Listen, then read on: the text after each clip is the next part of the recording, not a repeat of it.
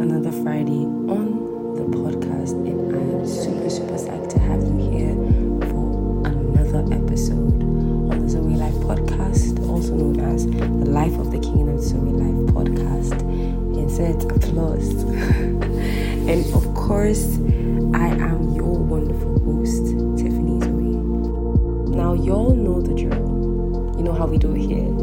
I'm always going to hit you all up with one scenario or story of the other. And on today's episode, we're going back again into my childhood. Now, most of you know that I grew up Methodist. And one big part of being Methodist is the hymns. We have hymns for everything I mean. And trust me, when I was younger, I didn't really understand and know the weight of these hymns. But when I grew up, I came to appreciate the mastery of these songs and the weight of the things that they carry. The words, even the way, the stories that they told, honestly. And for most of you know this, that I'm a big music person. I love music. Now, back again, like I said, into me, Tiffany, as a young Methodist girl, one of my favorites, and I think quite popular hymns, titled Will Your Anchor Hold, or We Have an Anchor. We'd have morning devotions or at church. And I remember my granddad had a really deep voice singing it, and it just hits different. And I was young, I didn't really know the weight of the words, but you could just feel something about how the song was sung.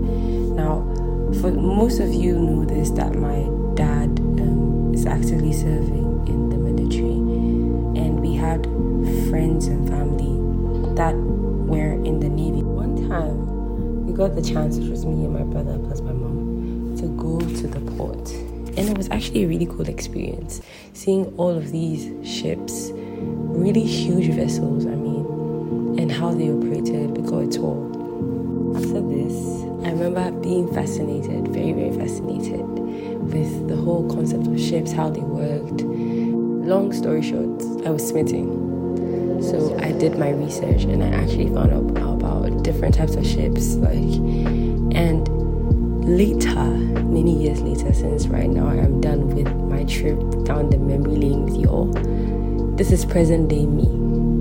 And I remember coming across the song again, the same Will Your Anchor Hold, and having just this nostalgia of this past times.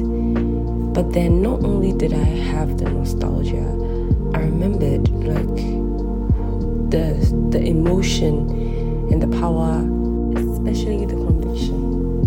They were singing something that they believed, and that's what made it so powerful. Now, I took time to actually go through the lyrics, and I'm going to read the lyrics for you.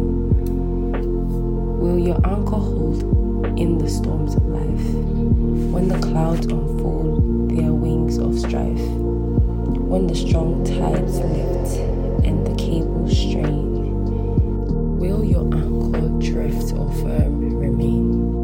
Okay, so let's interject before I go to the second part of this hymn.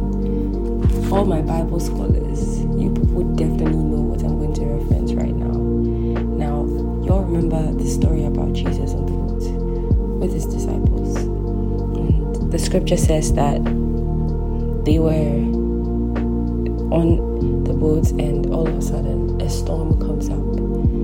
And it's rocking the boat. Now, this is not these steam giants or metal giants that we all know. Shout out to my dear Enima, who is topped up in her engineering field, knows all about these boats. But these are not that type of boats. These were wooden boats in the days of Jesus that could be tossed to and fro, him was saying. It could just be tossed, and it's raining really hard, and the disciples turn and look at Jesus, and he's asleep. He's actually asleep. How does that even work? How does it work? Now, to answer this question, I'm going to read the second part of the hymn. It says, we have an anchor that keeps the soul steadfast and sure while the billows roll, fastened to the rock which cannot move, grounded firm and deep in the Savior's love. Now, imagine the type of contentment or the peace that Jesus had, that it could be raining. And it's not like I said, like a metal boat. The way those boats used to work is that they are moved by their sails and wind. And so if it's windy, the sails are going to be going full speed, or like they're going to cause the boat to be able to be tossed to and fro. And the water pelting you, like, it's not a pretty sight. But he's calm in the midst of that. Why is that? Because he had something, a foundation that the disciples had not yet seen. He had a confidence in a word, a confidence in the one that was walking with him. And so a lot of us, like the disciples, get to a point in our lives where it seems like uncharted waters or really, really rocky seas. And it feels like we're not on those solid, giant metal beasts, but we're rather on rickety boats. And so it looks like we can be tossed to and fro, and it just doesn't seem to, in quotes, make so much sense. But this is not me saying, oh, just leave it to God. No. I am a firm believer of God's time is the best, but you should know what that time is, because he's not going to keep the timings away from you. It's a cool dealership kind of thing. So he was aware of who he was so much, confident in that he did not have to be tossed, or he was not afraid to flow even in the midst of the storm. And so, like I said, most of us just feel like we are in that rickety boat and there's nothing holding us down. But just as the hymn was saying, this is for you to be reminded that you have an anchor. Now, for those of you who are not particularly aware of how an anchor works, it's like a big hook that even huge ships use. And when they want to stay at a point or to be grounded, they release it down to the depths of the sea, and it hooks them down, keeps them stable. So an anchor works like a foundation, and so it keeps them planted even in the midst of rocky waters. And so when they wrote this hymn, basically what they were saying is that they understand that things can come up and down in their lives, be, in quotes, unpredictable. But there is something that is keeping them grounded.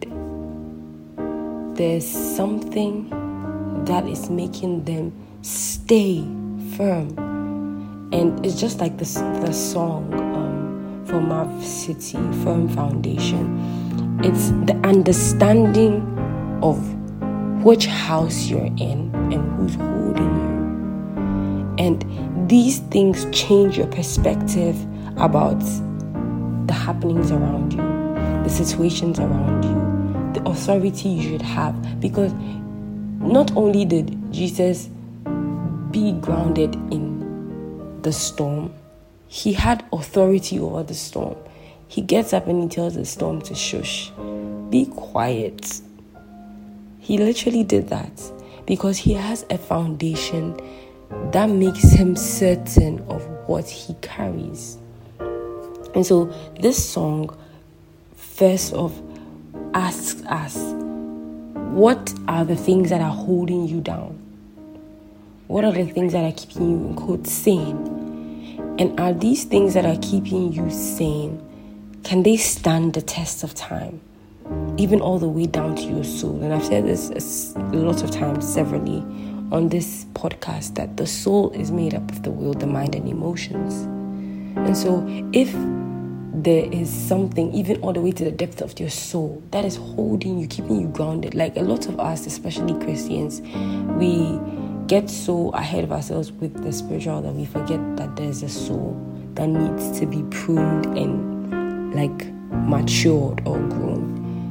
And he's saying that even in the depth of our soul, rocky as it is, there's something that can keep you held down. Question is, what is your anchor? And do you choose to come aboard the boat that has an anchor that can keep you firm and can only be moved when God said so or when the Spirit says so? It's really good contemplation. So people of God, I want you to take time, sit down, look at your life and everything that you have around you, and remember or bring to remembrance what is holding you down. It may not be God right now, but you have every opportunity to have Him grounding you down or being your foundation. David says it all the time. In the Psalms, he's always talking about how God was his fortress, his house. And so today, once again, I will say, will your anchor hold in the storms of life? And yes, that anchor would hold because it is grounded in the Savior's love. God bless you all for listening to today's episode on the podcast. And I will see you all on the flip side. Cheers.